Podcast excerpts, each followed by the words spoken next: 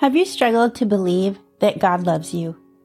Maybe experience has taught you that you were unloved. Today, I'm going to show you what helped me become more confident in God's love after suffering abuse so that you can overcome feeling unloved and walk in the confidence that God loves you and that you matter. Welcome to Abide in Jesus, the podcast for women who want to experience Christ's healing touch in their lives. I'm your host, author Carolyn Rice. The verse that we'll start with today is Romans 5 5 in the NIV. And hope does not put us to shame because God's love has been poured out into our hearts through the Holy Spirit who has been given to us.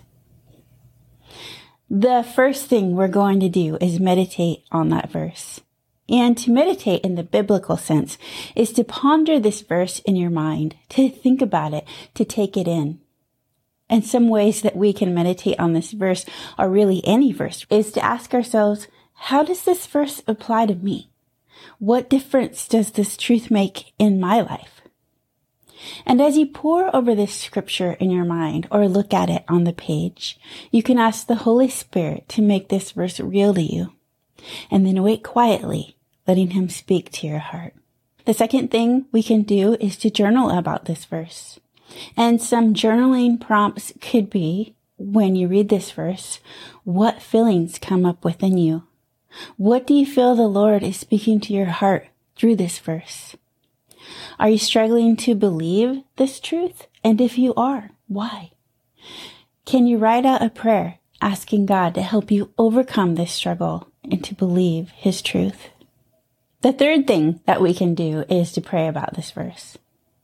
And to pray Romans 5 5, you could ask the Lord to pour out his love into your heart, washing away all the places where you have felt unloved, the hurt and the pain and the shame.